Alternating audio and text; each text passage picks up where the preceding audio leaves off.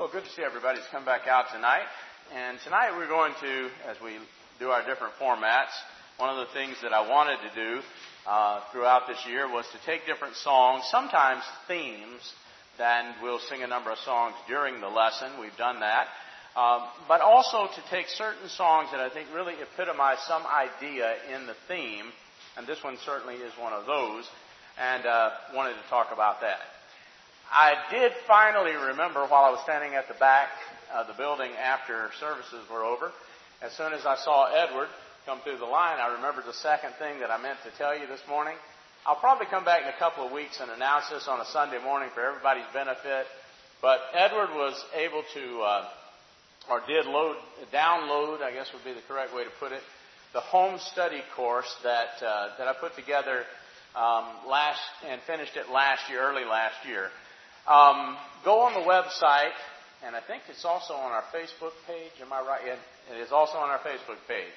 Either one of those two, you can see it is very easy to navigate. I, even I can navigate through it, so it's, you know, it's very easy to do it. But you might find it helpful. Um, you might find it something you want to just go through yourself personally. Um, it talks about the Bible, the church, the Savior, and the judgment. And it is also something meant especially for you to be able to use to uh, sit down with a friend or a family member or someone and uh, just kind of go through it together. So take a look at it, and again, I might come back and mention that again in a couple of weeks on a Sunday morning. Without any further delay, let's get into the to the uh, lesson tonight. Either take your psalm book and turn back to 112, or uh, you can, if you've got an outline, I've got the lyrics printed on there, and I'm going to just literally let the song be the outline for the lesson and I want to emphasize one main point. If you've got an outline, you already see that.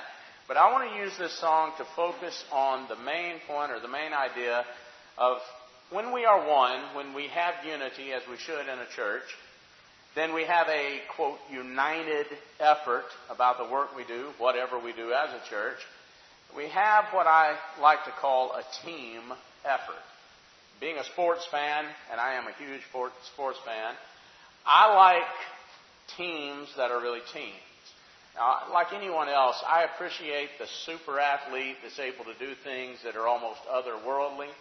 Um, I think that this idea of loving the team effort so much, probably for me, came when I was amazed absolutely by two basketball players in the 1980s.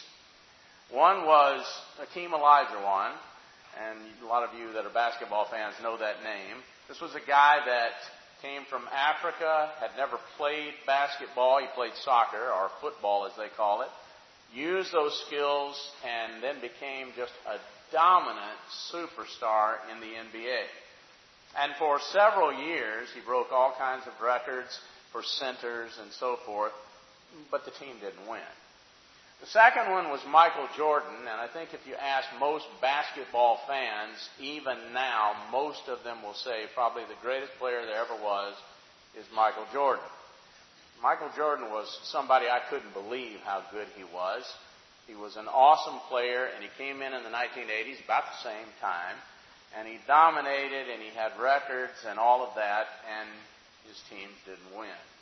Now, two things changed about them, and I, I got really interested in basketball and became a huge fan of basketball during the 80s. And I watched their careers, and what was interesting to me was when both of them learned how to back off, even, but more than that, how to incorporate other team members, and they were good enough that they were able to make other team members good, even great, and they won championships. And I, back when I was watching all of that and seeing all of that and thinking about all of that, I got to thinking, and so I got to preaching different sermons at the place I was before I came here, about being a team, about what could be accomplished in a church if you have a team effort. I want to look at this song, and the first verse of it, I want to emphasize the idea of being members one of another. Now, you don't see those words there, but that comes from Romans chapter 12. But if you look at verse number 1, in the body of the Lord, we are bound in unity. We, members of the church, and even here at East Orange, we are bound in unity. And just as we are one with God, notice this. You are also part of me. I find that an interesting way. Whoever this author was, I don't remember the name, but when this guy wrote this, that's very interesting. That is a very interesting way to put it. And yet I think it is completely biblical. If you look over at 1 Corinthians chapter 12, this is a passage you'll know very well. But if you look at 1 Corinthians chapter 12, this is a passage where Paul compares the church to a body. And we are a body. And he is teaching a point to the Corinthians, the idea of, and, and I like to call this, Montel hears me talk about this all the time, Juliet as well, but the idea of me ball. Now, me ball to me is when a guy thinks that he wants, I mean, he is going to be it. You're going to see him, he's going to do his thing, he's going to shine. And generally speaking, if you have a team where someone plays me ball, you don't have very much. Because if, just like in your body, if your eye just kind of took over and said, all this body is going to do is see, you wouldn't have a body. You'd have an eye. And for all practical purposes, that's all you have. And when you have a team where one guy just insists on being the whole show, then that's what you have. And you may have a superstar performance. And I kind of look at those superstar performances, especially when the team loses, as so what? You know, I'm not impressed. I mean, there may have been a time when I was, but not anymore because this is not an individual sport. This is a team sport, be it basketball or baseball that I love so much or football. These are team sports. So when I look at this phrase and I see this, this phrase in this song, you are also part of me. That's true. Because I've joined a body. Read with me in 1 Corinthians 12, verse 12. As the body is one and has many members. I mean, your hands, your feet, your eyes, your ears. And all are members of that one body, being many are one body, so also is Christ. And this is what it's about. It's about the team. It's about the body. It's about Jesus. By one Spirit have we all been baptized into, into one body. And like we were talking about this morning, whether we be Jews or Gentiles, bond or free, we've been all made to drink into one Spirit. The body is not one member, but many. One of the great objections that I took down at Liberty, when we would get into certain courses and we would be talking about the role of the pastor, and the pastor, of course, meaning the preacher, and the position of the pastor and the pulpit of the pastor. And it would go on and on talking about that. And the power that you had and the importance that you had. And that importance, you know, I mean, they, they really talked about building that importance and building yourself up. And I'm like, wait a minute. You know, I mean, what about the word servant and all of this kind of thing? I mean, you're, this is not what God meant for a preacher to be. You know, you're not the whole show, but that was the idea. Sometimes they could get, some of those teachers and students could get very carried away with that. No, the idea is we have all been set apart, like Peter says in, in 1 Peter 1 and verse 2. We've been sanctified by the Spirit, but into this one body. You are also part of me because together, and I want you to think about this. Together, we are the body at East Orange. But nobody here is the church. You know, none, not any one person here is the body. Not any one person here is the church. No more so than any one person on a baseball team or basketball team is the team. No, they're a team member. And the only way that we identify, if I was on a baseball team, the only way I would identify is being part of the team. And each person would share that with everybody else. We are a team. I am nothing. And that's literally what the, the New Testament would teach. We are a church. We are a body. I am nothing.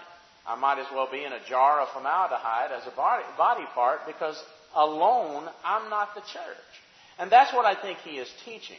And that's why I think also you have this phrase like this in Romans 12. Go over there with me and I'll look at this passage a couple of times. But just look with me at verse 5 to start with. When Paul says in Romans 12, verse 5, so we, being many, obviously we're, you know, many people here, even tonight, there's, I don't know how many people here, but at least 40 people gathered here. We, being many, are one body in Christ. That's what we are. And every one of us members one of another. You see what he's saying there? It is not, it is not one member. And I'm going to tell you something. It is not even a church of X number of members. That's not what the New Testament is teaching. We get carried away by that.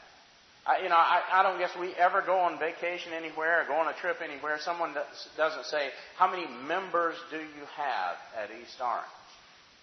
And what I'm inclined to say is this what we have is one body. Because we don't have a church of members. We have members one of another. We are not a church unless we share that with each other. And I think that's what Romans 12 is teaching. I believe that's what 1 Corinthians 12 is teaching. We cannot be alone and be a church. It's impossible. Any more so than think about it, how ridiculous it would be, no matter how great a player, Michael Jordan, Hakeem Olajuwon, Russell Westbrook, you name whoever you think is great. Let that guy walk out on the floor by himself and play any team, and they're going to beat him to death. It, you're nothing without the team. Now, you might talk about, well, the team would be nothing without him. The truth is, the New Testament teaches us the team would be nothing without all of us. That's the truth of the matter. So we are members one of another. You are also part of me. And then you'll notice verse 2. We are members of his church, made to fill each different role. Now, we spent a couple of years really emphasizing this idea of each one has a role, each one has a play, and I'm not going to beat that tonight. But we're made to fill each different role. But this is what I like about this verse in particular, is the second part of it. When we use our gifts for Him, notice that. When we use our gifts for Him, for Jesus, then our work builds up the whole. And isn't that right? If anybody uses, I mean, think about what that's really saying. If anybody fails to use his gifts, if people do not use what they're capable of doing, then the whole suffers. That's what God teaches. If anyone uses his gifts for another motive, it shows. In other words, if, you know, Wes or I come up here to preach, or the song leader comes up here to lead a song, or whatever is done here, somebody downstairs teaches a class, but the motive is, let me show you how great I am. We see through that. All of us do. And we don't like that. We don't like people who are egotistical. We don't like people whose egos run away with them. You know, down south they say you're too big for your britches. You know, we, we just don't like that. And we get turned off by it, and then no whole is built up because of that. No, the only way that it ever happens that the whole body, the whole church is built up is when we mutually come together and every one of us uses our gifts for Him. And that's the purpose. I want this church to be as great as it can be. I want this church to be everything the Lord wants it to be. I want the Lord to get the benefit of anything that I do, and I want Him to get the credit for it. Because if I'm able to do anything, capable of doing anything, it's because He gave me the ability. And when we all think like that, and we all put it together like that, then man, how the church is built up. But anything else, and the church suffers. Go back to 1 Corinthians 12 with me for just a moment, and think about this passage. When God teaches us that He has brought a church together, and, he, and there are a couple of verses here, you know I've emphasized them before. But the verse that says, for example, God has tempered the body together. You know, the idea of, of God placing different members together in a body, bringing them, them together just so, drawing out of them the best that it can be, on a much lesser scale to compare that, let's say you have a Michael Jordan. Let's say you have a superstar athlete. And he knows that on any night, he can go out there and he can have a triple double if you're a basketball fan. I mean, he can get a number of rebounds, a number of assists, a number of points. He can get a number of steals. He just can do it all, and he knows that.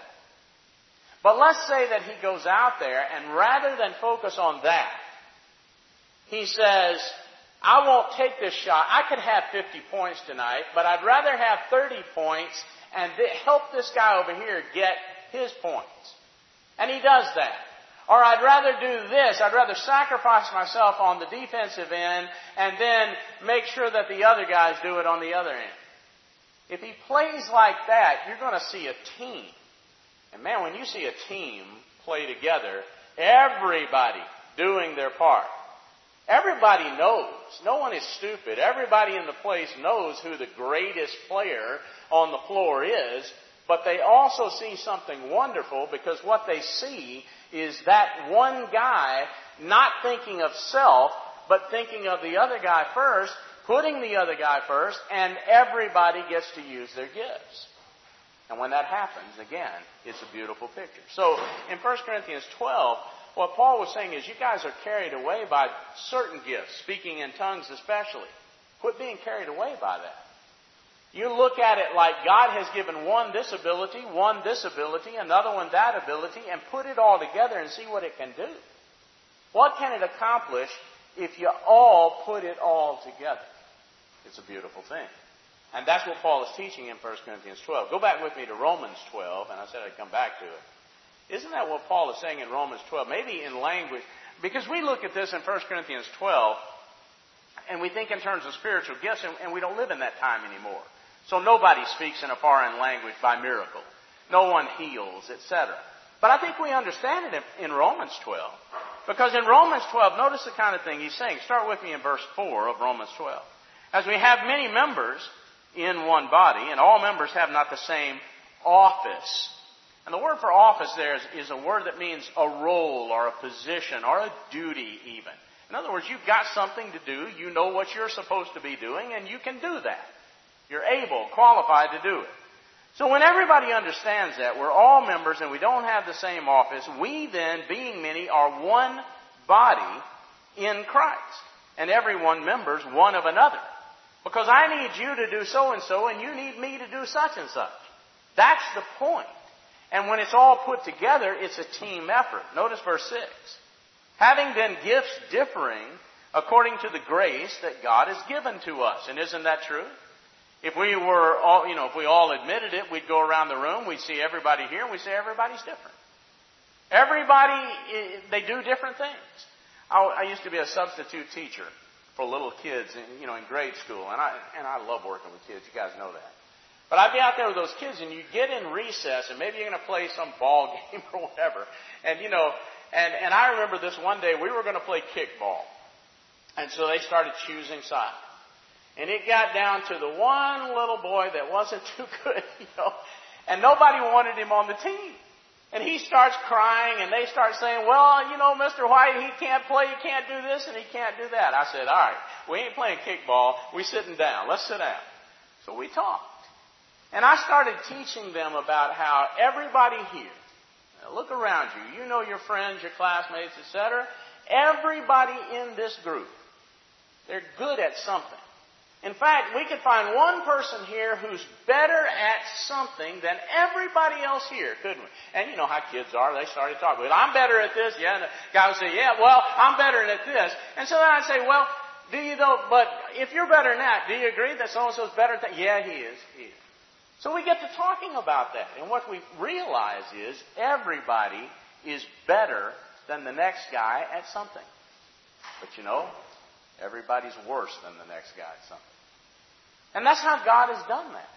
God has put us together so that we have gifts differing according to the grace that God has given to us. And then he begins to list a number of things here. There's a wide range of things, everything from teaching to giving to hospitality to all kinds of things.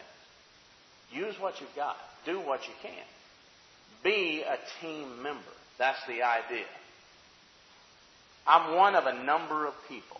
I've been added to the number. I'm a member of the church at East Orange, and I'm only one member.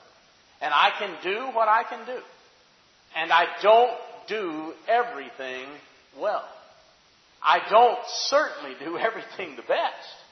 There are very few things, maybe, that I do better than everybody. Maybe only one thing I do better than everybody here. But everybody else does so many other things better than I do. And you know what? That's okay. That's exactly the way God designed it because it's a team effort. I'm not the whole show. You ever noticed how maybe you win a championship, a team wins a championship, and of course they all, you know, this is the way human beings are. We want to single out that great player, we want to give the MVP award. Have you ever noticed how that for the, the majority by far of the MVPs of a championship team, when they ask him, you know, how do you, how were you able to do this and how could you do that? And when you were out there, did you really see how great you were? You know? And you ever notice how those guys immediately start talking about the unsung heroes on the team? Maybe it was that guy that caught the winning touchdown pass. The first thing he wants to talk about is the quarterback. And they go to the quarterback and they say, Man, how in the world do you see that guy that well? The thing he wants to talk about is the line that held him, that gave him protection while he was able to throw that. And you see what's happening on a great teams? Everybody recognizes the talents, the abilities of everybody else. The guy's not out there saying, I'm the greatest wide receiver there ever has been. It was miraculous. He just flung that ball up in the air and I, being the greatest, went out there and caught it. If we heard that, we'd say, yeah, and turn the TV off. I don't ever want to hear you again. Because we know that's not true. If, if you had a team of egomaniacs, they would not be winning a championship. But when you get a team where everybody's working together, where everybody understands that you don't get anywhere unless the whole team is working, when we use our gifts for Him, the goal, the prize, the one that counts, then our work builds up the whole. You notice as he goes on to say here in verse 3 when you serve where I cannot, and isn't that the point? Quarterback can be the greatest quarterback in the world. You get a 350 pound defensive lineman coming in, barreling in on him. He either does one of two things. One, he runs for his life, or two, he gets creamed. Unless his offensive lineman holds the guy off.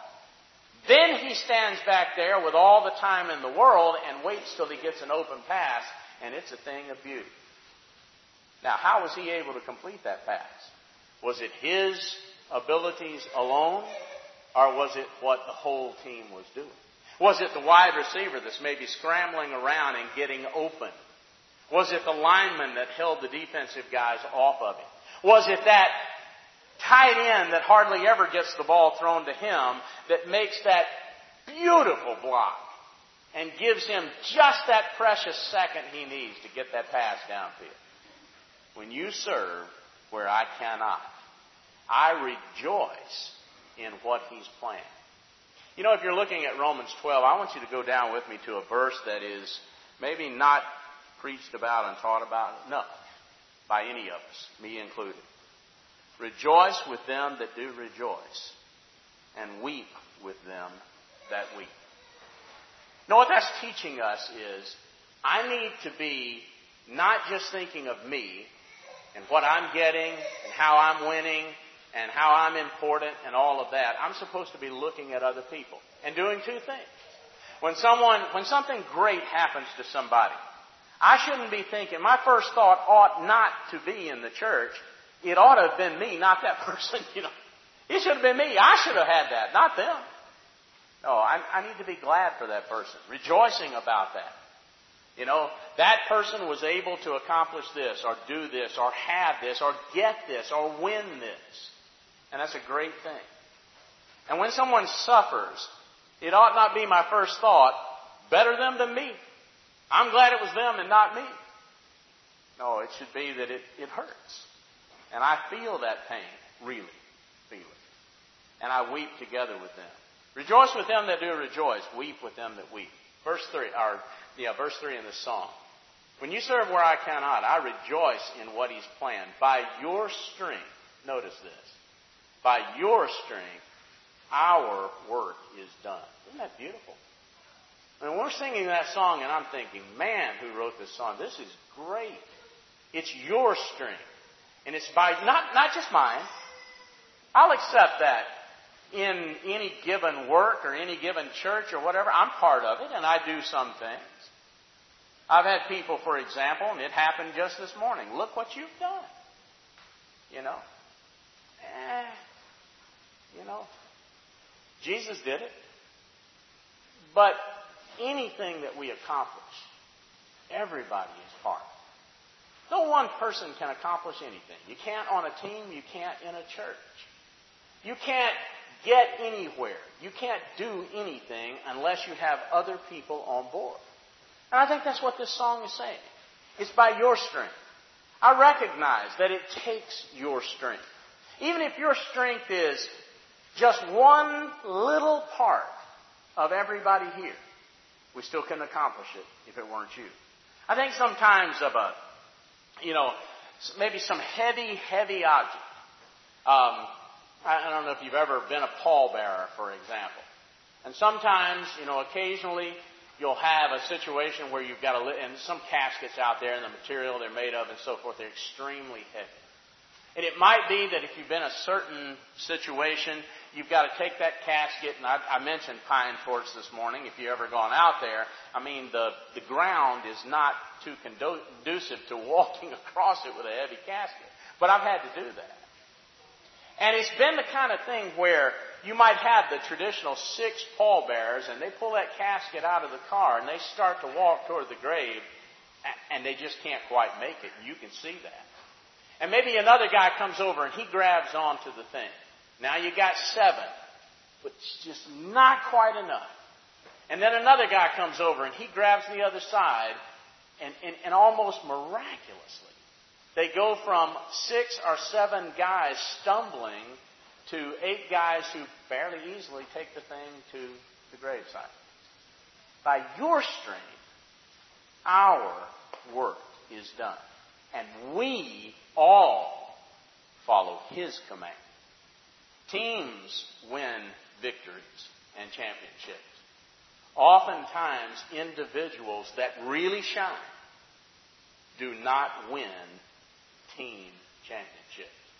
That's what was so beautiful about watching the two players I mentioned at the beginning. They learned how to, if you will, and this is the way it's generally put, back off. But I rather look at it like this. They learned how to go from being the greatest individual players to being the greatest team players. And in doing that, they won the championship. Teams win victories. Teams win championships. I, I, you know, let, let me go to the, it's baseball season, so you baseball fans will really appreciate this. Let's say we're near the end of the game and it's a close game. Teams got to have one run. First guy comes up and he does everything he can to get on base. Now, if you know baseball, you know exactly what I'm talking about. He takes that walk. He, you know, he gets hit with the ball. He does whatever it takes to get on base. Now you know and I know if he gets on base, we're all sitting there and we're thinking, man, if he can just steal second and this next guy up could get him to third some way by sacrificing himself, we can get the winning run without even getting another hit. And that's true. Baseball, you can do that if you know the sport. So it all hinges, once the guy's gotten on first base, it's all going to come down to this guy coming up next and is he going to sacrifice himself? Is the idea. Is he going to give up himself? Is he going to hit the ball to a certain part of the park, try to hit a single instead of a home run? Is he going to do what it takes to get that dude to, from one base to the next? Let's say he's standing up there to bat, and the guy on first base steals second base, and you're getting excited. Man, we're about to score the winning run. All that's got to happen is this dude that normally jacks this ball for a home run over left field, all he's got to do is hit it to the right side of the field. Guy can go from second to third, next guy up, all he's got to do is hit a fly ball, we win this game. And then this sinking feeling comes into you. Because you know this guy. You watch this team. And this hot dog don't ever give himself up. He wants to be the hero. He wants to hit the home run. He wants that and he gets it every once in a while. He hits that big home run and everybody piles around him and slaps him on the back and tells him how great he is and every reporter comes in there and they all talk about it and great, right? All he needs to do is make contact, get the ball to the right side of the infield and we're probably going to win this game. But he doesn't. because he wants to play me ball. He would rather hit one home run out of every 25 of those situations that come up than give himself up. No stat lines, none of that ever shows up. You don't get any credit for that except by the people who know what it's all about. So he'd rather hit the one home run out of every 25 than give himself up the five, six, eight times you probably can be successful at that and get the guy from second to third base. He'd rather do. Now we all can see it in sports. And if you're a sports fan, you get mad about it. I get mad about it. We talk about such a selfish player. Teams don't like them. They generally bounce around from team to team because they've got the stats, but they're not, quote, a team player. And we all understand that. But do we understand it in the church? Do we understand that in the church that sometimes what I need to do is sacrifice myself, give myself up in the background, get no credit for it? You know, nobody, not few people may notice it, but not generally. It's not going to show up in any stat lines. It's not going to be the big news the next day. But I need to do that to get the guy from here to there because by getting the guy from here to there, the next guy up can help us and we can win. Is that the way I'm thinking? I want this church to prosper and I'm willing to sacrifice myself and give up my own glory and give my, you know, give myself up for the good of the team. Are we thinking, let me swing away because I might hit the home run and I'll be everybody's hero? Which way are we thinking? When you serve where I cannot, I rejoice. By your strength, our work is done, and we follow his command. When you look at the story of Joseph, I'm only going to mention this briefly. The story of Joseph is just, it is about just what I've been talking about. You start off with a guy, and he's the favorite of his father. He has the coat of many colors, and we all children know that story. He's it, man. He's, he's, he's the guy. And everybody hates him. And then Joseph gets humbled, doesn't he? Joseph goes away and he gets put in prison for 13 years. He's forgotten. Most of the people ever cared about him think he's dead. He's been lied about. He's been put, you know, put in prison when he shouldn't even been there. All of that kind of thing happens, and Joseph just keeps giving himself up for the team. And then after a certain period of time, of course, God lifts him up. And he shines. And at the end of the book, if you look at Genesis 50 and verse 20, here's exactly what Joseph says. You, my brothers, you really wanted to hurt me. You hated me. You wanted to kill me. You meant me. You meant it for, for evil. But God meant it for good. And God is the one that counts. And God is the one that can make us have a victory. You meant it for evil. God meant it for good to save much people alive. You see, when you're giving yourself up, instead of putting yourself first and putting yourself forward as I'm it, man, everybody look at me. When you're doing that, really what you're doing is hurting the team. Just like the ball player that does that. But when you're sacrificing yourself and giving yourself up and willing to be humbled like Joseph was, God can take that and use that so we all have the victory. And that's exactly what that story is teaching us. Follow the example of Joseph. God can work everything for good. God is able to do and accomplish through our self-sacrifice what we could never accomplish by trying to be the hero. Finally, verse 4. He says, bear one another's burdens. He says it like this. Thus we bear each other's loads. Uh, uh, we bear each other's loads till we rest with him above. All together we can serve, joined in labor, faith, and love. When you look at the New Testament, the New Testament is all about picking each other up. In Galatians chapter 6 and verse 1, Brethren, if a man be overtaken in a fault, ye which are spiritual, restore such a one, bear one another's burdens, so fulfill the law of Christ. You know, one of the most beautiful things in sports to me is this. I love baseball, and this happened just this past week with, with my team, the Atlanta Braves. And so I'm watching this game, and you got a guy that's struggling. Now, that happens in team, on baseball teams. It happens in churches. You get a guy that's struggling. And he goes out there and he does his best, but he's struggling right now. He's going through a slump or whatever it might be, so he's struggling. And it just so happened this week that this happened, and a guy that was struggling went out there, and he, I mean, he was really trying his best to do what he was supposed to be doing, and he failed. And then a guy comes up behind him, and I'm not even going to call his name because that's not what's important here. But a guy comes up behind him, and the announcer is calling the game, and he's saying exactly what I'm thinking. Maybe so and so can, quote, pick him up.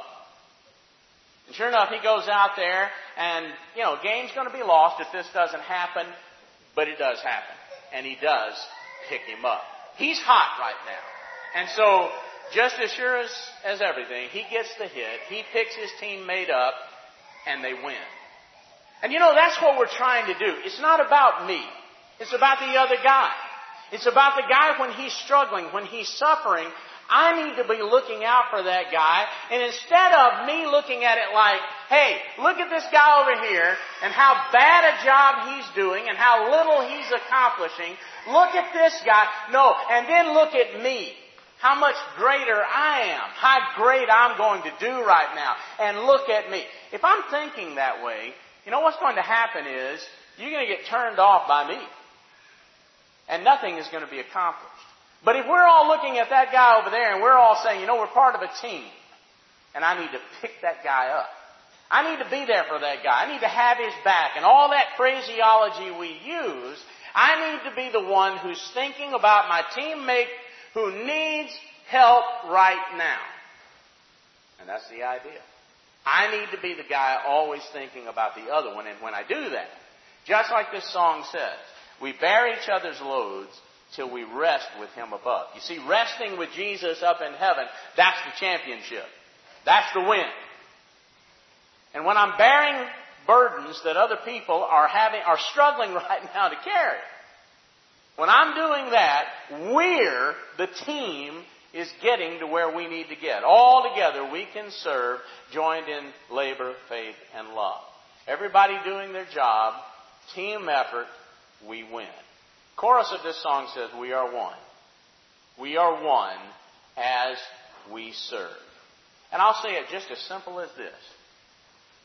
If we walk through those doors back there and we leave through those doors back there and everywhere in between, we are thinking more of the church at East Orange than we are thinking about me at East Orange. We are going to win. We walk through those doors, walk out of those doors, and everywhere in between, we're thinking about me at East Orange. What I'm not getting, what's not happening, what so and so's not doing, and on and on it goes. We're going to lose. And we're going to keep on losing. If you're here tonight and you're not a child of God, if you believe that Jesus is the Son of God, if you believe that He died so we could be a team, you know, we all together could accomplish something great for him. If you believe he's the Son of God, you'll confess that. And tonight you're willing to change your life and live your life for him. And you'll be baptized for forgiveness of your sins.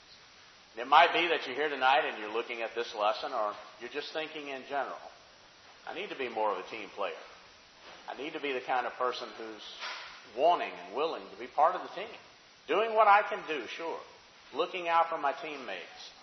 Being the kind of person that helps the team win, I need to be putting others first before myself, like the passage we read.